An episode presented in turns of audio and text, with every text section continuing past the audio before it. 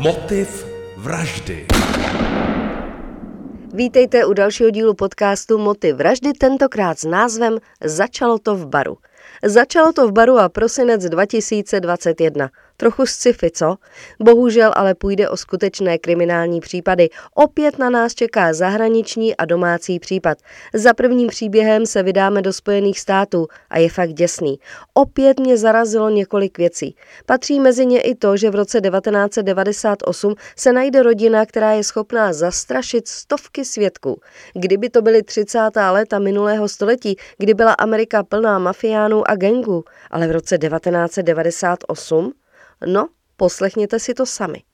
Michigan městečko Covert, takové rozmanité místo. Najdete tu sběrače ovoce i velmi bohaté lidi. V neděli 26. dubna roku 1998 ve 2.30, tedy v hluboké noci, přijímá policie hlášení, že někdo na dálnici srazil ženu a ujel. Policisté na místě nacházejí těžce zraněnou ženu, která policisty prosí, ať ji nenechají umřít. Ona však při převozu do nemocnice umírá. Mrtvou je 34-letá Debora Buzbiová. Policii se nepodařilo zjistit, kdo Deboru srazil a případ jde do archivu. A čas běží, čas letí.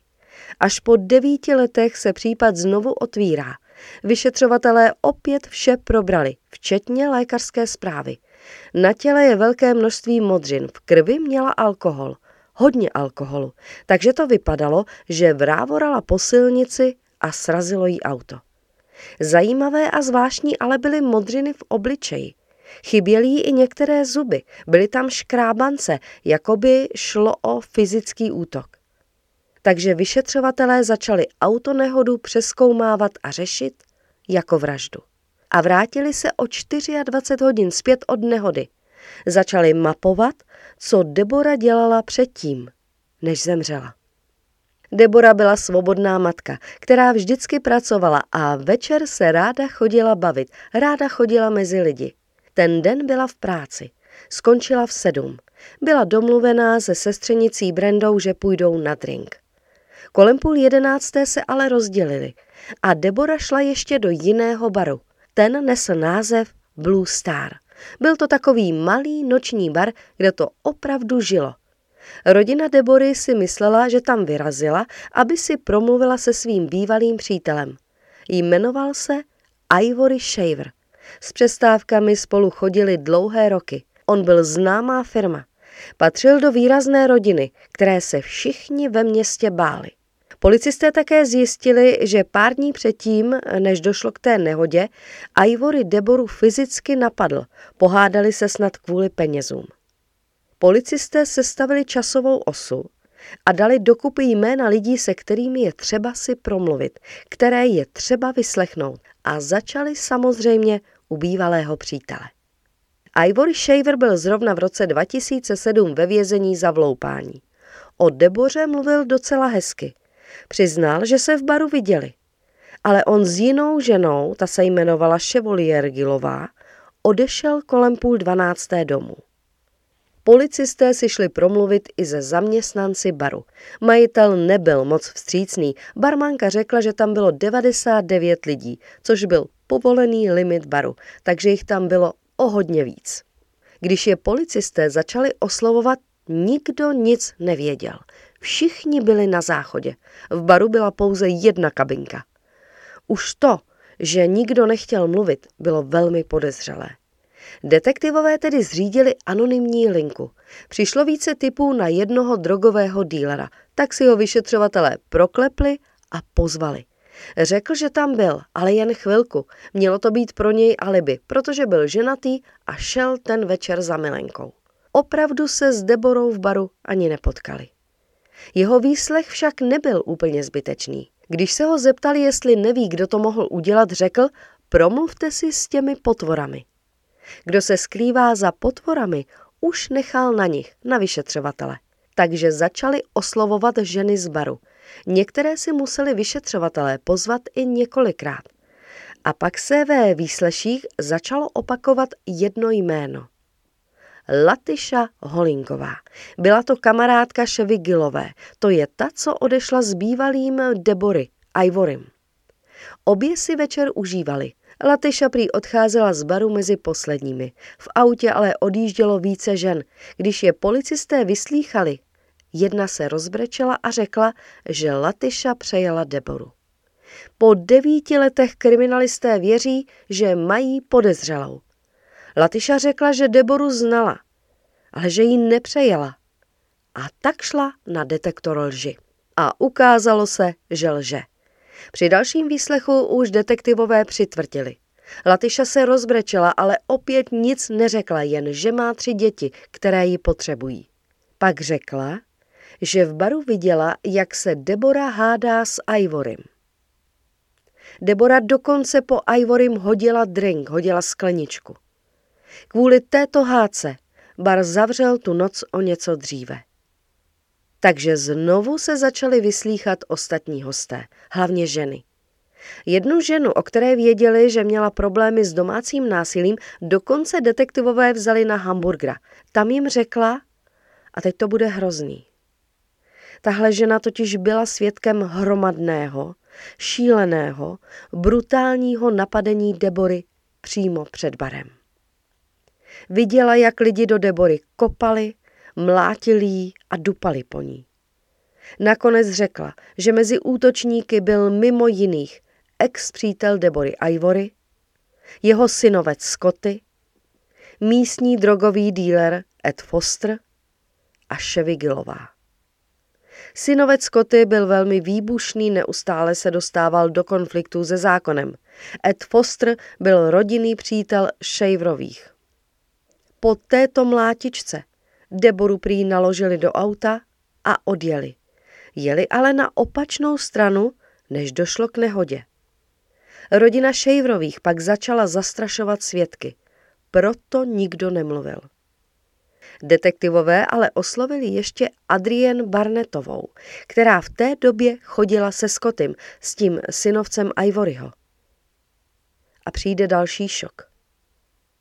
Adrienne Bernetová se po čtyřech hodinách přiznala, že přejela Deboru. Adrienne opět řekla, jak Debora byla napadena před barem. Pak jí proti její vůli nadspali do auta Ševigilové. Adrien a Scott jeli v autě za nimi. Dojeli na konec slepé ulice. Deboru opět vytáhli z auta a opět jí mlátili. Ševigilová jí škrtila. Debora prý strašně křičela. Pak dostala tak velkou ránu, že upadla a už nevstala. Mysleli, že je mrtvá. Ševi začala ječet, co s ní udělají. A Ivory řekl, že ji odvezou jinam a přejedou autem. Partička se vrátila na parkoviště k baru, kde bylo ještě docela dost lidí. Tam Scotty vystoupil z auta a řekl, že pokud někdo něco řekne, dopadne stejně jako Debora. Ivory a Ed pak položili Deboru na silnici a přejeli jí autem. Za nimi jela Adrian a Scotty. Scotty Adrian řekl, ať tu mrchu, tedy Deboru, také přejede. A pravděpodobně jí ovšem omylem přejela i Latyša. Takových let a nikdo nic neřekl. Všichni se báli rodiny Šejrových. Ivory měl být v tu dobu zrovna propuštěn z vězení. Detektivové ho ale zadrželi. Zadrželi i ostatní. Ale je vám asi jasné, že to nebylo jednoduché, protože případ byl plný zastrašování a svědci se báli vypovídat. Co bylo vlastně motivem vraždy? Nenávist. A jen tak někoho zabít. Nakonec byli svědkové stateční a vypovídali. Vypovídali po 13 letech. V roce 2011 čtyři útočníci, Scotty Shaver, Ivory Shaver, Chevalier Gillová neboli Chevy Gillová a Ed Foster dostali do životí. Adrienne Barnetová s policií spolupracovala a přiznala se. Dostala 20 let a po šesti mohla požádat o podmínečné propuštění. Fotografie útočníků najdete na Facebooku a Instagramu jako motiv vraždy. Za druhým českým případem se vydáme do Brna. Nejen, že to začalo v baru, ale začalo to úplně stejně jako ten první případ. tedy telefonátem. Na policii zavolala žena a řekla, že ji někdo znásilnil a jejího přítele zabil. Policisté na místo činu, tedy do brněnského rodinného domku, poslali zhruba 15 členou zásahovou jednotku. Ta na místě objevila znásilněnou ženu, která případ nahlásila. Našli i mrtvolu muže, kterou se pachatel pokusil spálit.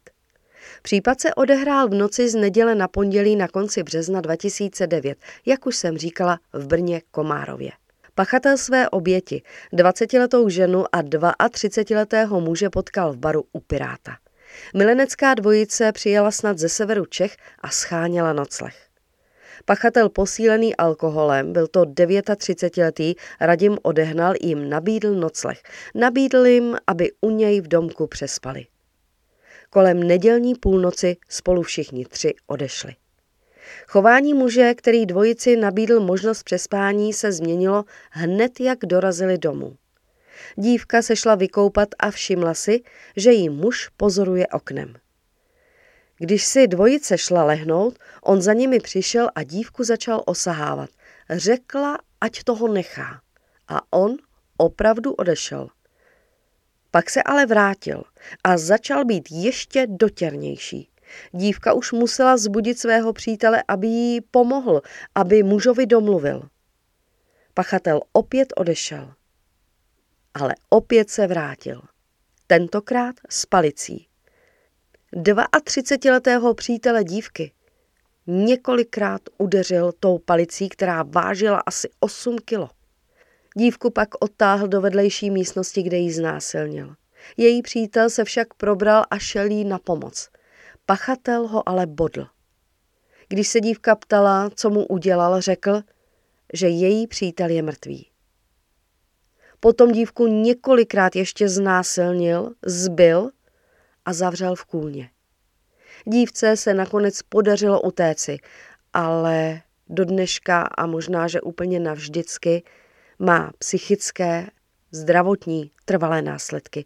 A vy víte, jak utekla, tak ona znova běžela do toho baru, nic jiného tam asi neznala, byl to bar u Piráta a vlastně z toho baru zavolala policii.